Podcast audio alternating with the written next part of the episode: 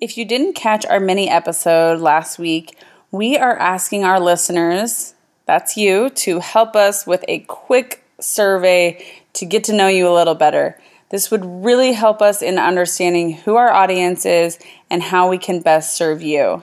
I promise it will take you less than five minutes. It's only 10 quick questions. Just click the link in the show notes. We would be so grateful for your help. This is episode 102 Thank You for Voting with Erin Geiger Smith. This episode is all about voting and why you should vote and why you should learn about this as a teen or as an adult. I wanted to ensure you that it is completely nonpartisan and not politically charged in any way, and we hope you enjoy the episode.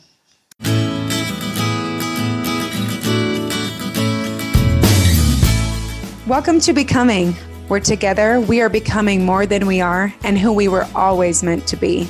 We are your hosts, Tawny Beardoff and Erica Peterson. Each episode will feature different topics to enhance your growth, help you see the world differently, and discover who you really want to become. Welcome, everybody. We're so excited to have you here today. We are very excited to share this fun topic. We thought it was very time sensitive, so we're actually going to insert this in the middle of our break between seasons to bring to you an episode all about voting. Our guest today is Erin Geiger Smith, who is a journalist.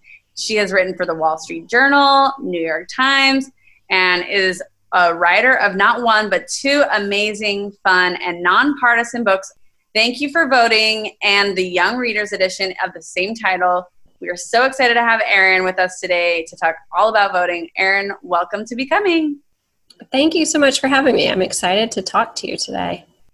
Yeah, we are so happy to have you on here to teach us more about this. And you have these two books, so both for adults who are already eligible to vote right. and for these young readers, right? So tell me why you created a book for young readers who are not ready to vote. Why was that so important to you? Sure. It actually wasn't the plan from the beginning, but once I started writing the adult book and was sort of far into the research, I realized how much I was learning that I didn't learn in school and wish that I had. So that was one part of it. And then the other was the news literacy chapter talking about how so much news is coming at us all the time, even when you're not seeking it out. As kids get older and have social media accounts, information just comes from all different directions. I realized how important it is to be able to read the news and separate fact from fiction and understand people's motivations sometimes. And that's important all the time, but it's especially important with political news. And so that was really the driver. When my editor kind of floated the idea i immediately said yes yes let's do it because i i wanted to help people learn things early that i somehow missed. I figured if i didn't know them i couldn't be the only one. Mm-hmm. and also to learn to read the news which i think is a really really important skill. These days you have to learn how to do it. You can't sort of guess your way into it. So those were the two major reasons sort of fill in the history and learn to read the news, which is something I care a whole lot about. And I love that other aspect of it of being able to read the news. Many young people don't read the news, but they get right. the news. And so that's yeah. a really cool aspect of it. I love that. So let's get right into this. Why is it important that people vote? This is the topic today. Like, why is this so important? The thing that everyone says all the time that's sort of a cliche is your vote is your voice. But it's really true. Voting is the way that you tell decision makers what your values are and how you would like them to steer your city or your state or your country.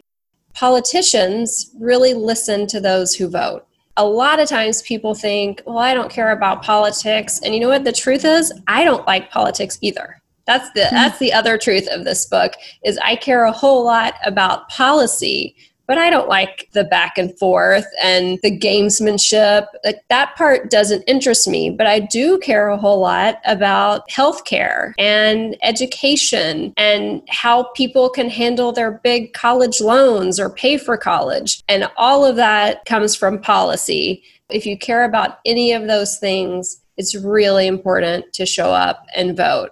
And for young people, especially, not enough young people vote. There's no other way to say it. In the 2016 election, only 46% of people who were 18 to 29 voted. So more than half wow. the people who could choose the president or their senator or their congressman, or in some cases, depending on what's on your ballot that year, your mayor or your governor, just didn't make that choice. And that means that that age group is letting the oldest Americans make a whole lot of decisions for them. Wow. That's why you need to show up because politicians, whether you like it or not, make decisions that really, really affect your life. And sometimes it's easier to think of that on a smaller level, something that's really close to you. So, like if you live in a small town, I grew up in a really tiny town there was a stoplight in town. There was, when I was little, there was really only one. But after a while, there was another stoplight put up that made no sense. There was never any reason to stop there. It just, someone, I guess, had the idea one day. And so anytime you stop there, it was just an extra thing you did for no reason. If you have something like that in your town that just doesn't make sense, you can call your city council person and say, why is this happening? What's the deal? And even if you live in a big city, there's someone who represents your little part of the city, and they're your door to making changes. But they're most likely to listen to you or someone of your age group if you show up and vote. And so that's the main reason. Voters have a lot of power, and they especially have a lot of power in numbers. So if you want people with your values leading the country, or again, your state or your city, you got to show up and vote for those people and help other people with your same ideas and values do the same. So, what do you think the traditional barriers or what is causing this resistance in these young voters? I mean, only half of them are showing up to the polls. My biggest takeaway from writing this book and talking to young people was absolutely not that they don't care like I said, they you do care about your health and your education and all of those things, but we are not doing a good enough job connecting those things to voting. Okay. And the second is we really don't do a good job of teaching the mechanics of voting. I don't blame young people at all. I blame older people for not helping young people vote. And so that is just something that we have to do a lot better at but if you are a young person, even though I don't think you're to blame, you can do so much to help. If you're a young person in high school or younger, even jump in and help too. So I really think it's not teaching people to vote. And then also, there are barriers that make it more difficult for some to vote in others. And some of those are really simple. Like some people face really, really long lines when you go to the polls. Well, if you are supposed to be at work, you can't wait four hours to vote. So there are things that on a policy level have to be made better too. So it's teaching people to vote and then thinking through ways to make voting more convenient.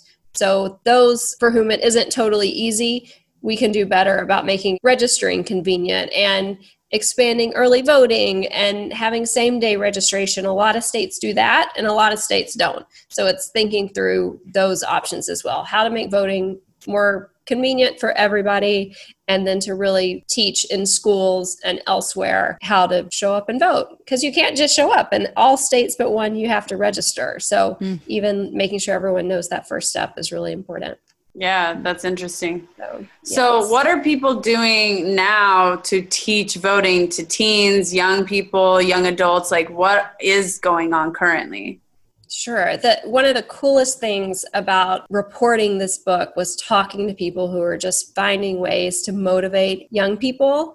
And one of the biggest movements is to teach high schoolers how to register their classmates to vote. And it's really amazing. And there's several different organizations that do it. One is called the Civic Center. It's a woman who is a lawyer and felt like she knew the rules of voting and, and how it worked. She was a clerk on the US Supreme Court. She was she's a big smart lawyer. And her daughter had already turned 16 before she found out that in California you can pre register to vote once you're 16 and 17. So when your 18th birthday rolls around, you're ready to go. And so she thought, wait, how did I not know this? And then started asking around and felt like most people didn't know it.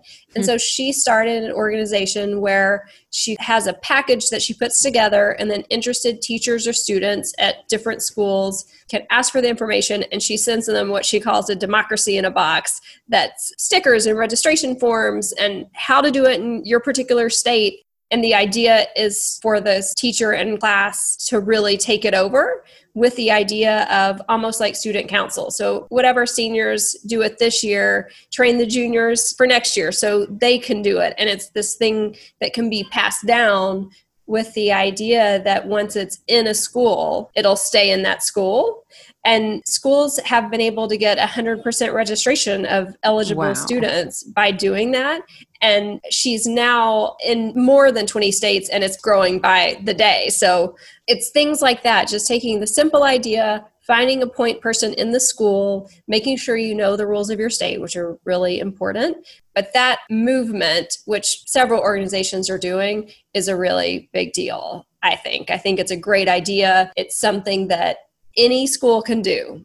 And then another thing is this idea of what I call positive peer pressure. And that's a person choosing three to five people, or 10 people, or 20 people, if you're up for it, that you will personally text and say, Hey, are you registered to vote? And if you're not, here's a website that'll help you do it. And now let's make a voting plan because it isn't just telling people to vote. We are getting much better about understanding you have to help people vote those are really the main ways is just getting organized about it and putting it into action. So, anyone that's been around the podcast for a while knows that I'm all about the why behind things. That's like getting to the heart of it. So, as a parent, do you have any suggestions for me, or if I'm a teacher, how can I really penetrate the heart of why this is so important? It's really about showing that voting is empowering it's taking control of what you can for yourself and then the greater world around you. So it's just something that shows you care about others and that you care about yourself and you're willing to tell people, in this case, politicians, what it is that you want them to do. And to also understand that your politician that you're voting for may not always win. Yeah. But showing up is equally important in those cases because the greater number of people that vote for the politician that didn't win, those people have more power the bigger their numbers are. People listen to them more. But I also think, as a parent or a teacher or an older cousin, if you're going to vote, you can make it fun for kids to join you and not just take them along, but to also tell them about the process. You know, explain, I had to register to vote, and in our state, you have to register X days before, or you can in our state register today. Bring in some of the history too, because that really helps drive home how important it is to use this right that you have by explaining that others in our country have not always had it. For instance, when I bring my son to vote, I say, because I was born in Texas as a white woman, I would have been able to vote for the first time in the primaries they held in 1918.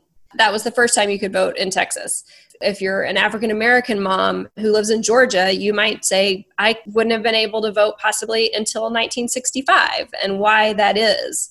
So I think helping understand the history, telling them that they're probably going to get a sticker, that's an important thing for adults. Bonus. Adults also love the sticker. Who doesn't? It's about sharing the information, making it fun, and then talk about what it is that the people that you're voting for, what their actual jobs are, and what they control in a way that kids understand it. If you're voting for school board, point out that school board members decide extracurricular activities. Or if you get to have a chess team, that really drives home for kids the power that the people you're electing have. And it helps just show really a responsibility and the love for our country that's something that just shows that you're involved in that and you care. Yeah it's i think that's exactly what it does. It says both that you respect the rights that you have and then also a responsibility that you have to use the rights if you want something to change. It's yeah. both knowing that you have the right and should use it because so many people didn't have it for so long but also that we have to keep using it to make improvements and changes and react to all the different things that are happening around us all the time. Voting and participation isn't a one time thing, it's a lifelong thing to do. So, how can we improve the ways that we teach voting if we're teachers or just have any sort of connection with others? Like, how can we improve the way that we're teaching that? Sure. It's really about being more honest about our voting history. Voting is one of those things that we as Americans love to just talk about the right and how wonderful it is. Nearly everyone over 18 can vote, and we live in this wonderful democracy, and all that is true. True and important, and we should say it.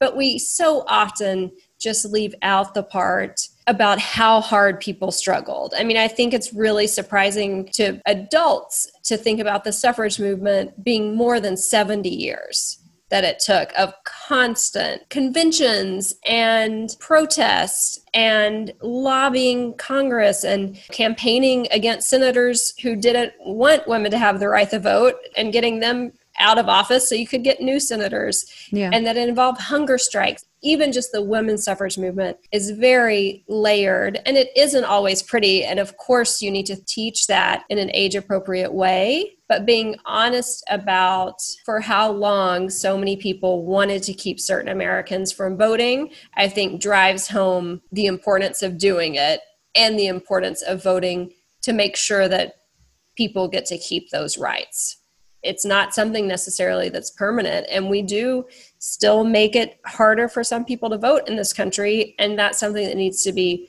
discussed and talked yeah. about. And you know I, I think because we so often focus on that we have this wonderful right we forget to admit that like everything else it's changing and that it has some problems that we have to address. And i and i don't think that should be looked at by any educators as number one, I don't think it's partisan. I think teachers sometimes worry about that, but facts are facts. Black and brown people in this country wait more than 30 minutes longer than white people do to vote overall. So that's just a fact that needs to be rectified. I think it's just learning about those issues and being honest about them.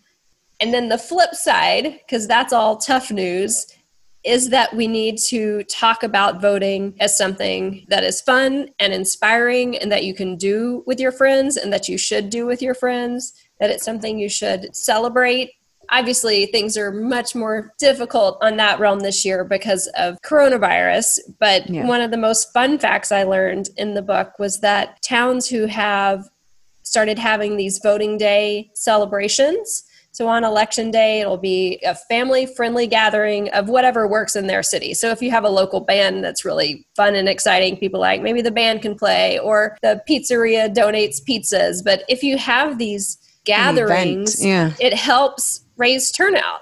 And that's something fun that everyone can do. This year, we got to put a pin in it, which is really a bummer because they were showing great improvement and movement by having these parties in different places. But you know, thinking of it as something that's fun and inspiring and that you just need to plan for, teaching it as an identity of you are American and are you a voter, and taking on this I'm a voter, taking it out of the every four year idea is something that we really need to get a lot better about teaching because elections don't happen every four years. They happen all the time. There's mm-hmm. major national elections every two years your state and city has some election every year. You know, I mean, it's a nearly constant thing in our country just because of the way that our system is set up. So, learning to keep an eye on what's happening locally and feeling a part of it. I think those are all both huge messages and small messages that we can do better about teaching young people about. Yeah, great point. So, Erin, in your book, you mentioned some really interesting studies about how the language that officials use on their mailers and their stickers mm-hmm. really affect people's willingness to vote, and that parties do that too. So, can you talk a little more about that? That was really interesting to me. Sure. The book is called Thank You for Voting because one of the first things I learned about was this study, this sort of on the ground research that was done where they sent mailers, so actually physical pieces of mail to people's homes that basically said, you didn't vote in the last election and many of your neighbors did. So you probably ought to show up this next round and, and we're going to check and see if you did because who you vote for is not public, but if you vote is public information. I mean, that's hmm. anyone can find that out. So it was these kind of you've been naughty and others around you haven't, so why don't you show up? And it was discovered that that was actually a pretty good motivator for people. But the problem was candidates who used that it also made people a little unhappy. It got people to vote, but maybe didn't get people to vote the way that the mailer had intended. intended. They got a lot of they got a lot of calls and angry letters about their mailer. um, so as people tried to improve shame on into that, voting, yeah, yeah, as people tried to improve on that mailer and maybe make people a little less unhappy, they discovered that if they sort of sent what the researcher called to me a preemptive thank you note. So if they said, Hey, we know that you're a great citizen, and I know that you are going to show up and vote in two weeks, thank you for doing your part for the country, that that was really effective too. Yeah. That that was a motivator for people. You know, everyone likes to be praised and feel good about what they've done. And so it was helpful to say, thank you for voting the language of it was really fun. There's some research that shows if, and it's a little tricky, but if like just before an election you ask someone instead of are you going to vote, ask are you going to be a voter? That that gave that same idea of this is who I am. It would be a good thing for me to be would to be a voter. And so that had some effect too. But I really took from that the general idea of how great it would be if we really all did consider being a voter as part of one of our core identities that we really want to strive for. Taking on voter as an identity and part of who you are, I think is something that we could all do. And the beauty is, it's something you can always feel good about. I mean, there are just no downsides to being a voter. So I need a suggestion from you, Erin, because I know I felt like this in the past and I've had friends feel this way when you're just so overwhelmed with politics and it makes you anxious and you honestly just feel uneducated. It can make people feel just irresponsible in voting. Like, I don't know enough. I don't feel like I should. What's a simple way for someone that just feels so overwhelmed by politics? Number one, that's very understandable. And that by the time an election comes, nearly all of us, myself included, feel overwhelmed by politics. And so I do think preparing yourself before you go in is important. And that can be as simple as like there's a website called Ballotopedia, or your Secretary of State or county have what your ballot is going to be. So skimming down on that and knowing what all is going to be on there before you show up is important. I think if you have races that you're uncertain about, trying to find places that endorse candidates that you feel like you trust can kind of ease the mind. So if you trust your local newspaper, the editorial side of the newspaper, if that can be a good direction. It really is just keeping up with the news around the races, learning a little bit about the candidates or the issues can make you feel so much more comfortable. And I also think that when you're looking up a specific thing, that's way less overwhelming than just trying to read everything that's coming to you. So yeah. answering one or two questions for yourself helps you just kind of calm things down. And then also ask your friends if you have a friend who is more politically engaged than you are and you trust their opinions and advice, ask them how they feel about certain things or certain candidates, and that can help. And then another thing you can do regarding the ballot, if your ballot is just super long and it feels like way too much, share it with friends. Say, okay, you look up these three races, I'm going to look up these three races, and then come back together. But it Great is, idea. it really is overwhelming. But I think never let being overwhelmed keep you from showing up? Because we do truly i'm overwhelmed. I don't know every race that's on my new york ballot in a few weeks and i've got to sit down and do that. You can do a quick google or just go to the candidates websites and usually you get a pretty good feel of okay this is someone i agree with or someone i don't. And so that's also a really great way if there's a ton of people look at the websites and just see what you think. But once you start finding the information, it's it really is immediately calming because you realize, oh yeah, I can do this. It's, yeah. This information is here, and it's just sort of drowning out all the noise around you. You talked about a voting plan. What is a voting plan, and how does a teen or anyone else make a voting plan? The way to think about it is that it's not any more difficult than making a plan to meet a friend.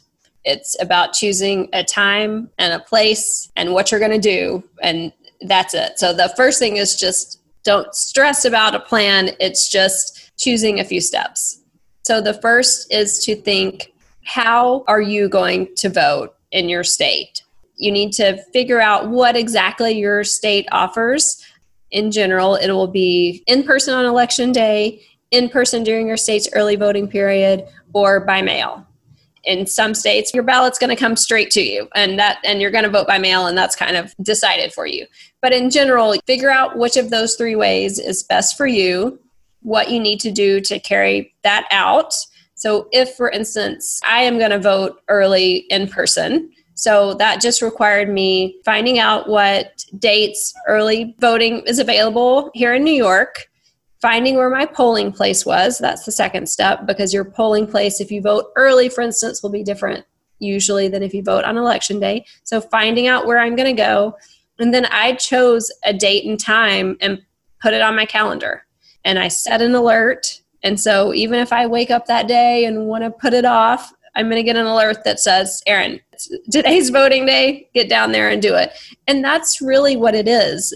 Your voting plan, of course, should include what we talked about about finding out what's on your ballot and who you're going to vote for.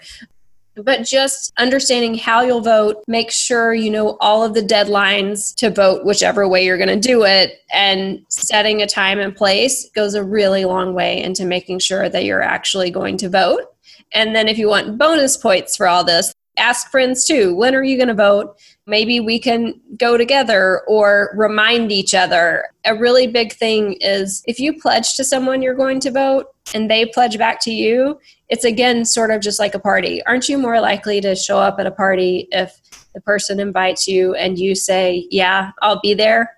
Voting's the same thing. So it's just find out how you're going to do it, choose a time and place, and make sure you do all the other steps to make that happen. Will you take a bus there? Will you drive? Like, really think through those steps when you choose your time and place, and it'll just help make sure you do it. So when the day comes, all of your decisions are made. That's kind of the goal is that you don't have to, you do all the planning in advance. So all you have to do is execute when your day comes. And, you know, that might involve if you're voting by mail, it you might have a few more questions or a few steps. Once you start figuring out your plan, the questions kind of present themselves and then you answer them as they go along. But having a plan is really, really helpful. And sharing that plan with others makes it even more likely that you do it. Great. That makes it feel way less overwhelming and so doable. And I'm just grateful for this time with you. You it has been super insightful. And we're definitely going to share this episode soon as we approach the coming election. It'll be really helpful for people. We really need to ask you this last question we ask all of our guests. And your answer does not have to be related to the topic we're talking about today, but it totally could be. Okay. If you could go back and tell your teenage self one piece of advice, what would it be? It would be to celebrate accomplishments as they happen. It depends on your personality types, and some are way better at celebrating things as they happen than others. But sometimes you can accomplish a goal and immediately start thinking of the next goal or how you wish what you had just accomplished had been a little better or a little different or did it meet my expectations and I really think that celebrating and being really proud of yourself for accomplishing something is really important and that we have a tendency to play things down once we reach those goals. And you shouldn't do it. You got to celebrate celebrate when it happens. It's something that i've encouraged my son to do because he's hard on himself is before you start a project write down how you think you'll feel when it's over and then when you accomplish that goal, go look back and it's probably going to indicate that you should be really proud of yourself and know how hard you worked to get there and what it would take. I think that's what I would tell my teenage self be proud of what you do when you do it. What great advice. I love that. That's pretty unique. I haven't heard anything quite like that. Well, thank you so much for all that you shared with us today. It's been so great learning from you. Thanks for so much for having me. I hope it's helpful. And if you can vote, vote. And if you need to hassle your parents and older brothers and sisters to vote, do that too. Mm-hmm. Perfect. And for our listeners, we will definitely share the links to get a copy of Erin's books in the show notes. And you can just search on Amazon for Thank You for Voting. Thank you for voting, everyone. We will see you next time.